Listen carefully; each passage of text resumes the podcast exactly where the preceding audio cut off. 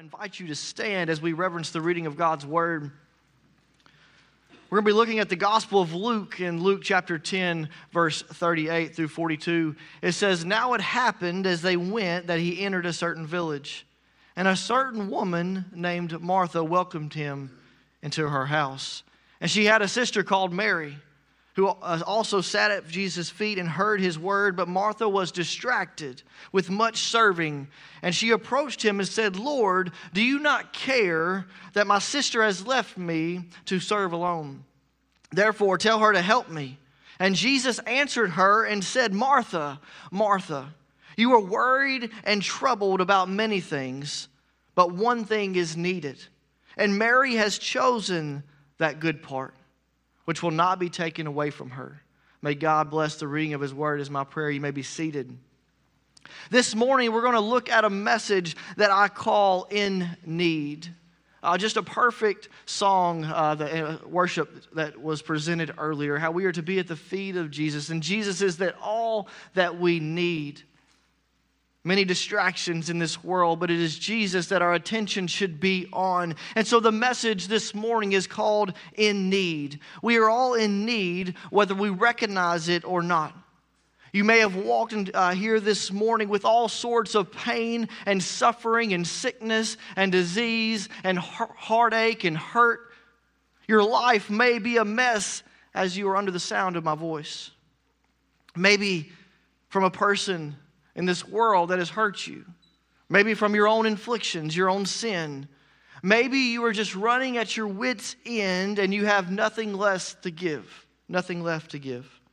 You've poured out and you've poured out and you, uh, you feel as if you were empty. And you found yourself in need. This is a, uh, something that uh, my wife and I say to each other, each other uh, every once in a while. Like, I just feel empty. And I think that we all get to those, those moments in our life where we just feel empty. We've poured out and we've given ourselves and we've done all that we know we can do, and there's nothing left. The, the jar is empty. And where do we run to when things are empty? Is a question. You know, if the pantry is empty at the house or the fridge is empty, we may run to the store. But in our spiritual life, where do we run when we are spiritually empty? When we are spiritually poured out, there's nothing left. We are at our wits' end. We're at the end of the road, and there's a Y, and we have to choose which way to go. Maybe it's, it is that you've been chasing after the world, and the world has gotten hold of you and you've let the world uh, rule and dictate your life, and that leads to, to nothing. And you've come to that moment, like the prodigal son, where you realize that if I would just go to my father's house, if I would just go be in the presence of my father, things would be much better. I would be filled up again. I would have his protection. I would have his warmth. I would have his security in need. Maybe it's finances that have left you empty and broken. Maybe it's hurt that you've inflicted on yourself, or maybe somebody else has inflicted on you. Maybe it is relationship problems, addictions, sin. And the list could go on and on about things that will leave us empty, things that will bring about nothing. I don't know what it is that you walked in here with this morning that is weighing you down.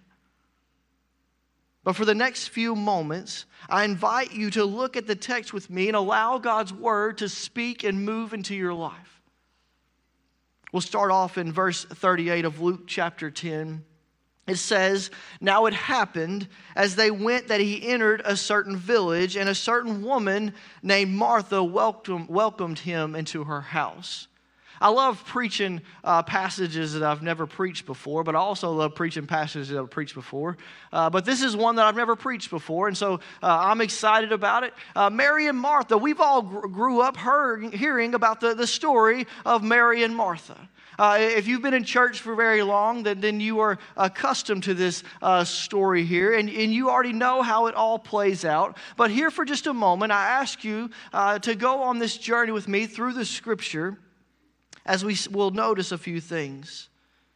And so Jesus' ministry was mainly spent in Galilee and the region, region surrounding Galilee.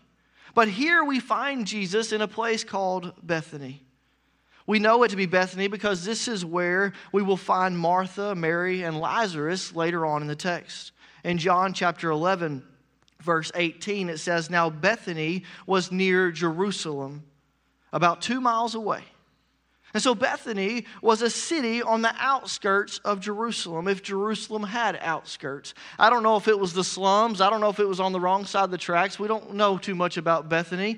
Uh, but we do know that Bethany was two miles outside, uh, to be exact.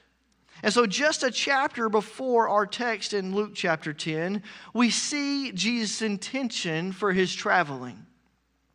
Uh, everything that Jesus did had a purpose, if you hadn't figured that out yet. But in Luke chapter 9, verse 51, it says, Now it came to pass when the time had come for him to be received up that he steadfastly set his face to go to Jerusalem. And so at the point in Jesus' ministry, his sights are set on Jerusalem. The cross is where he is headed. He will make a few stops along the way uh, on, the way to, on the way to Jerusalem. And yes, he will go into Jerusalem and come out of Jerusalem. Uh, but the cross, Golgotha, is his final destination. The Golgotha is what he has in mind. His face was towards Jerusalem because it was his Father's will that he would soon give up his life and would offer salvation to a lost and dying world. Jesus submitted to the Father, and he knew that he had to go to Jerusalem. And so here we have Jesus in the midst of two sisters while he is on his way to Jerusalem. Now, it'll take him a little time to get there, but Jesus stops in at Bethany. And there most likely would have been others there besides Mary and Martha. Uh, Lazarus could have even been there, even though he is not mentioned the disciples most likely would have been there with Jesus. The onlookers most likely would have been around. Uh, and uh, we will look in, uh, later on tonight if you come back, but the Pharisees could have even been around. And so it says in verse 38 Now it happened as they went into and entered a certain village, and a certain woman named Martha welcomed him into their house, into her house. And so Jesus enters Bethany, and we see from the text that he is welcomed by a particular woman named Martha. This is the first time that we see Martha mentioned in Scripture. But it could be possible that Jesus had already interacted with Martha before, and even Mary and Lazarus before. And it could be possible if they were uh, already followers, believers of Jesus. The text does not say, so we can only infer. But Martha does invite Jesus into her house. And so we see a little bit about Martha. And don't forget, she's two miles from Jerusalem. And Jesus is controversial uh, then, and Jesus is controversial now. And so this was a big deal for Martha to invite Jesus into her house. You know, we all know, uh, if you've been around very long, that Martha was large and in charge. She was. We all know that in sibling groups, there's a pecking order. Uh, we have chickens at the house. Some of you know this, and there's a pecking order in my coop, and I come first. but in sibling groups, there's a pecking order. I am the second of four boys, and so there was definitely a pecking order in our sibling group. And if you have siblings, you know that they're, who's in charge. Uh, you know that when mom and dad would leave when you were a child, and some of you are teenagers and, and children now, that your mom and dad would look at you and say, You're in charge. And so, what does that mean? That, that means exactly what it means that the oldest sibling usually was the one who was calling the shots. Now, like I said, I'm the second oldest, so I wasn't in charge. I don't know. I might have been in charge. But, uh, you know, my older brother, he was three years older than me, and so he obviously was the one who was in charge when we were kids. The oldest is the one who, you know, is watching out for the youngers. You know, even it even happens here. Uh, if you stick around on Sunday afternoons, uh, you might see a lot of kids playing around in the gym there. And uh, Lance Copeland, he's the oldest one. I usually tell Lance, Lance, you're in charge. And so, you know, it's something that just comes natural with age. And so we can uh, guess that Martha was the oldest, that it was her house, that she invited Jesus and, and those who were following him into her house. Uh, the oldest always, or tends to always believe, uh, they're the one who must uh, take the lead in every situation. They can be bossy. Uh, I'm the only second, second child, or the, you know, in the ranking order. The oldest can be bossy. Uh, the oldest can be pushy. Uh, the oldest can be demanding because they feel that sense of responsibility. You know, for some reason, this idea never goes away. As you get older, the oldest always thinks they're still in charge, right? You go to a family gathering, we were all just at Thanksgiving. I can guarantee that one of your old, older siblings was telling you what to do, and you might be 60 years old. It never goes away. And it doesn't take very long of being a younger sibling to understand, uh, and I'm being sarcastic, that the older sibling is never wrong. They're always right. Martha, she does catch uh, most of the negative heat here in this passage. But we must remember that it was Martha who invited Jesus into her home. Martha's intentions were pure. Martha's heart, for the most part, was set towards Jesus. It was Martha who, when her brother Lazarus was dead, believed that Jesus could raise him from the dead. We see this in John chapter 11, verse 20. Then Martha, as soon as she heard that Jesus was coming, went and met him. But Mary was sitting in the house. Now Martha said to Jesus, Lord, if you had been here, my brother would not have died. But even now, and so we see Martha's faith, faith, even now, I know that whatever you ask of God, God will give you. And so we, we might have a tendency to look at this passage and just, and just place all this negativity on Martha. But Martha's faith uh, was there. Uh, Martha, uh, for the most part, had her eyes set towards Jesus. But here in a moment, we'll look at her, her downfall. Martha exhibited faith in the moments that we see her displayed in, in Scripture. But uh, we will look in a moment at few attentions. What you value the most is what you, your attention will be on. You may say, I value my children the most. And so your children will be the center of your attention. You may say, I value my spouse the most, and so your spouse will be the center of your attention. Maybe it's your career that is the center of your attention because you place the most value on your career, and maybe, or it could be because of money. Maybe it's success or popularity. What you value the most is what your attention will be on. But sometimes the things that have grabbed our attention are distracting us from where our eyes should be. And not everything that grabs our attention is bad. I mentioned children and a career and spouse, or families. Uh, those are not bad things, those are good things that the Lord has instituted. But it's when we let those things be the center of our world, the center of our focus, that our eyes are not on Jesus. Our eyes are on the other things, whatever the other things might be. And so, first, we will look at Martha's distraction. It says this in verse 40 But Martha was distracted with much serving. And she approached him and said, Lord, do you not care that my sister has left me to serve alone? Therefore, tell her to help me. And Jesus answered and said to her, Martha, Martha, you are worried and troubled about many things. And so we've said this that Martha was the one who invited Jesus into her home, her home. And the scripture tells us what Mary was doing. Mary is sitting at the feet of Jesus, and she's listening to the words that Jesus is saying. Well, we'll finish up on Mary here in just in a moment, but for now, let's focus on Martha. Martha, the one that we look at, we say, Martha, what are you doing? Jesus is right there. We have this great encounter taking place. Anytime Jesus is on the scene, it's a great encounter. And so we have this great encounter taking place. And it just so happens that Jesus has come to Bethany and he has come to the household of Mary and Martha, and we can assume Lazarus. And he's invited into this home with these sisters.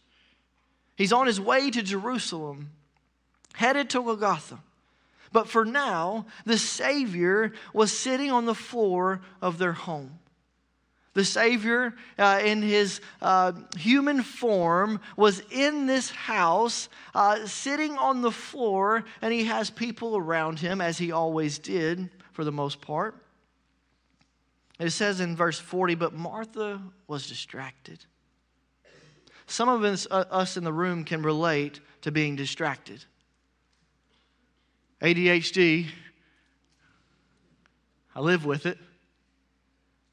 But I might see a squirrel and chase after it. If you stay around, for me, around me very long, you, you will know that, uh, you know, my attention span goes like that, right? I'm, got to be outside doing something, using my hands. But we get distracted in life. And some of you in the room today, if you're like me, you can find distractions all around you. Mary's sitting at the feet of Jesus. Martha's distracted. How would you like to go down in history as someone who is distracted? Someone who is not focused on the things that they should have been focused on. You know, we can all take out our cell phones and we can say, I get distracted on that thing. We can look at different things that we do and we say, I get distracted there. But Martha was distracted with much serving. Some translations say that she was distracted with much preparations. Martha was busy. She was a busybody.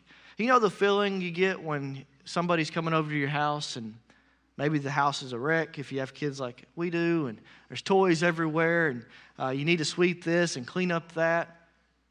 Or maybe somebody's coming over unannounced. You know, you hear a knock on the door, and you, oh man, I got to clean this up really fast. And so you go into panic mode. We've got to get this done. You know, what are we going to eat? Are they staying the night? Where are they going to sleep? Have we changed those sheets in a while? You all know what I'm talking about. We go into panic mode because we have guests that are coming to our house and we want the best for our guest. Uh, it's still the same today as it was uh, in, in Jesus' time. You know, we want to make sure that our house looks presentable. We want to make sure that our kids at least look halfway presentable.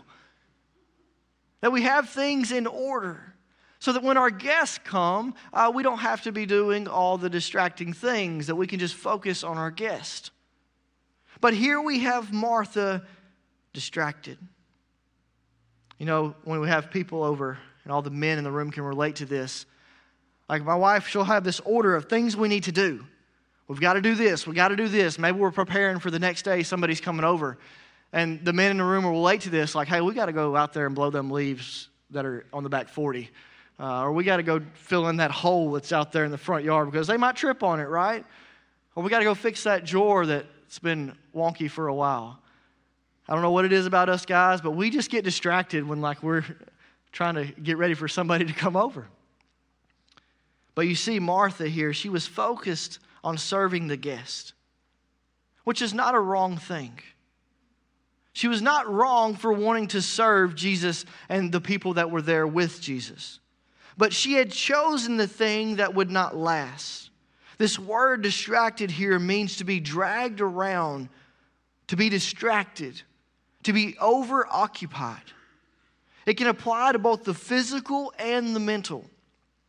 Anyone in the room feel like you've been dragged around lately by the activities in your life? You know, I know all the families in the room, you're coming off of soccer and baseball and wrestling and uh, flag football, uh, and you're coming off all these things. And I just felt like we were being dragged around for a few months with all these activities and scheduling and things that we have to do, have to do, and things that we, uh, places we have to be. It could be work, it could be hobbies, the sports, the careers, uh, watching the hogs play. Uh, you know, you're distracted by all of these things. Too many times we place value on things that are not necessary And when we do this, we stretch ourselves thin. And we stretch ourselves thin some more. And then thin some more uh, with these unnecessary things. And we turn around and we wonder why we're so frustrated all the time. We're doing so much in today's world. Uh, you know, if you're, uh, you know, looking on Instagram or Facebook, if you're, you know, you see what people are doing, you're like, well, I got to do that too. And you get distracted by the things that you want to do and you have to do. And so now you're being pulled away, you're being dragged away by all these things, and your attention's not where it should be. And we wonder why our spiritual life is suffering. We wonder why we are walking around with this cloud over our head. We wonder why our relationships are not what they should be. Martha was in the kitchen. She was making the beds, getting dinner ready, banging pots and pans the whole time. She was frustrated. This is us today. We, we, we walk around and we're so frustrated. We're so on edge. We're living life 90 miles an hour. We're not slowing down to focus on Jesus. We're doing everything that we can do in today's world. We got to do this. We got to do that. We got to go here. We got to give our kids this. We got to give our grandkids this. We got to take them here. We got to take them there. And yet we lose focus on Jesus. Our eyes go away from Him because we're too busy going about. Martha, she was frustrated, upset. She was so frustrated that she went to Jesus, and we see in verse 40, she said, Lord, do you not care that my sister has left me to serve alone? She was sincere in her question. Her heart wasn't in the right place, but she was insincere. Lord, I'm so aggravated. Do you not care that I have all this to do? And my sister's there. She's just being a lazy bones, sitting at your feet. It was pretty bold of her to walk up to Jesus. You know, I imagine she walked up with a pot in her hand and a hand on a hip.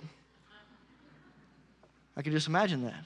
Maybe a clay vase wasn't cast iron. It could have been. But probably with an attitude Lord, do you not care that I'm doing all this serving?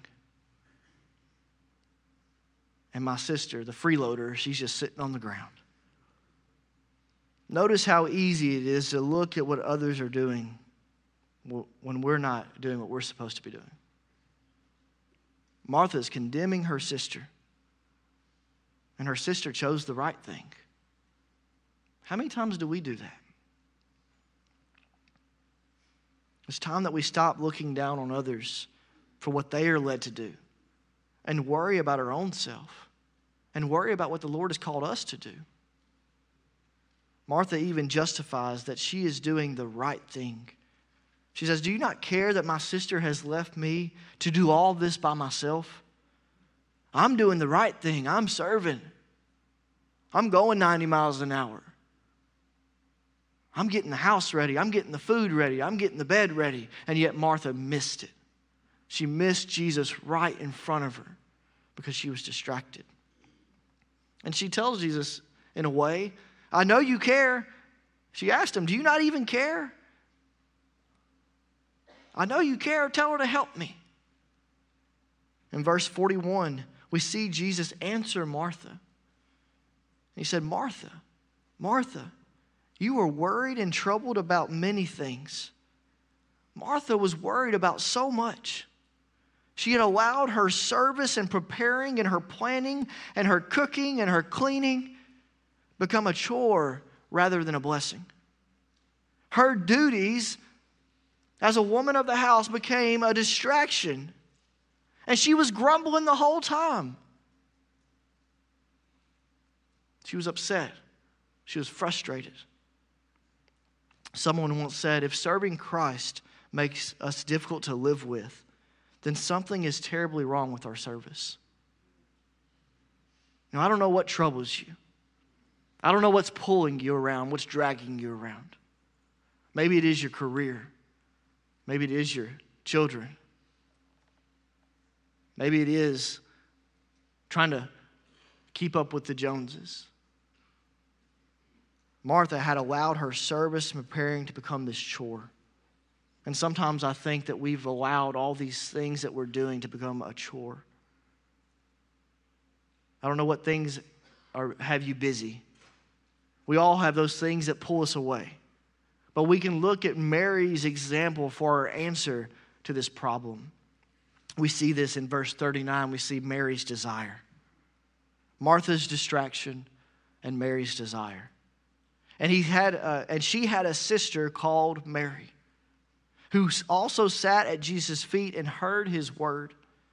As far as society and culture were concerned, Mary should have been helping Martha prepare. Those who were serving would not uh, have been sitting at the feet of those who they were serving, uh, but they would have been behind them, waiting on them, serving them as they needed something. Not Mary. Mary knew the moment that she was in. She realized the moment that she was in, and she chose, willingly chose to take the best part. She chose to, to uh, seat herself at the feet of Jesus. Mary understood something that Martha did not. And we all need to understand this too. Everything doesn't have to be perfect. Mary knew that the dishes had to be done. Mary knew that the food had to be cooked. Yet she knew that at the feet of Jesus, she would find exactly what she needed. She was in need, and her needs led her to the feet of Jesus. Too many times we're running around after things that we don't need. We're making ourselves more busy. We're planning more. We've got the schedule filled up for next year. Where where we should be is at the feet of Jesus, taking it all in.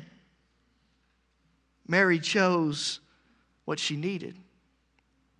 We tend to focus on perfection. And when we focus on perfection, we take our eyes off of the perfect Savior. Martha had to get it all right. She had to plan it all together. She had to make sure that everything was going to be in place. And it distracted her. We feel as if we've got to have it all together and get it all right. And if we don't, we feel like we failed. But I tell you, Mary didn't feel like a failure sitting at the feet of Jesus, and neither will you. Psalms 37 4 says, Delight yourself also in the Lord and he shall give you the desires of your heart. Delight yourself in the Lord, and he shall give you the desires of your heart. Mary's full attention at this moment was Jesus. We don't see from the scripture that anything else was grabbing her attention. She was focused on Jesus and Jesus alone and the words that he said. It was important to her. She placed value upon it. Her delight was Jesus. It's almost as if we have this picture of a little child sitting before something they've been waiting so long for. Maybe it's a Christmas present. Christmas is coming up. And they're sitting and they're waiting. They've been waiting so long for it and they're grinning from ear to ear. Mary was taking every moment in, she was taking every word in. Paul would beg the believers to live in such a way that we present our body as a living sacrifice. Romans 12 says, I beseech you, therefore, brethren, by the mercies of God, that you present your bodies a living sacrifice, holy, acceptable to God, which is your reasonable service. We give ourselves up. We pour ourselves out at the feet of Jesus, not at the feet of the world. We no longer live for ourselves, but we live for Christ who lives in us through the Spirit. We place our life at the feet of Jesus and say, It's yours. We see Mary doing this in this moment. She is at the feet of Jesus, and her whole life in that moment is in, is in Jesus' hands. I pray that our desires would be set towards Jesus. Jesus, just as Jesus set his face towards Jerusalem, I pray that we would set our face towards Jesus. We see next and lastly Jesus' declaration. And we see this in verse 41. And Jesus answered and said to her, Martha, Martha, you are worried and troubled about many things, but one thing is needed. Jesus really hits the nail on the head here. One thing is needed. And Mary has chosen that good part, which will not be taken away from her. Jesus used this moment to call out Martha for where her heart was. Jesus used this same word, worried, when he said, Do not worry about your life, what you will eat or what you will drink, nor your body what you will put on. Is life not more than food and the body more than clothing? One translation put it this way that Martha was anxious and bothered about so many things. Anxiety is at an all time high in the world that we live in today. Many of us in the room suffer with anxiety, with unrest in our, in our spirit, unrest in our body. Martha was anxious and she was bothered about what all was going on. And Jesus declares that Mary has chosen the one thing that was needed the dishes, the cooking, the bed making. They were secondary to what Mary had, was, had chosen. They were secondary to what Mary had uh, chose to do. Mary was at the feet of Jesus. She chose the right thing. She chose what she knew that she needed. We don't need more scheduling. We need more time at the feet of Jesus. We can focus on preparing. We can focus on doing this and doing that. But what does it matter if we don't include Jesus in it? You may say, My life is not what it should be. I feel as if my devotion to the Lord is growing thin. Can I beg you to choose the good part? Jesus said in John 15, Apart from me, you can do nothing. But we live in such a way that we give Jesus our second best. And we wonder why we've gotten to the mess that we're in. Jesus tells Martha that Mary chose what will not be taken away from her. The scripture says, All flesh is like grass, and all its glory like the flower of grass. The grass withers and the flower falls off. But the, excuse me, but the word of the Lord endures forever. And this is the word which was preached to you. The word of the Lord endures forever. Mary knew that it was a critical moment in her life that she would be at the feet of Jesus. She wasn't worried about everything else that was going on, she wasn't distracted she was focused on Jesus. As believers, there will be time and time again we'll have to return to the feet of Jesus. We've gotten distracted, we've gotten busy, and we realize it. And if we are a child of God, we should have that realization in us I need to get back to the feet of Jesus. My life is out of order.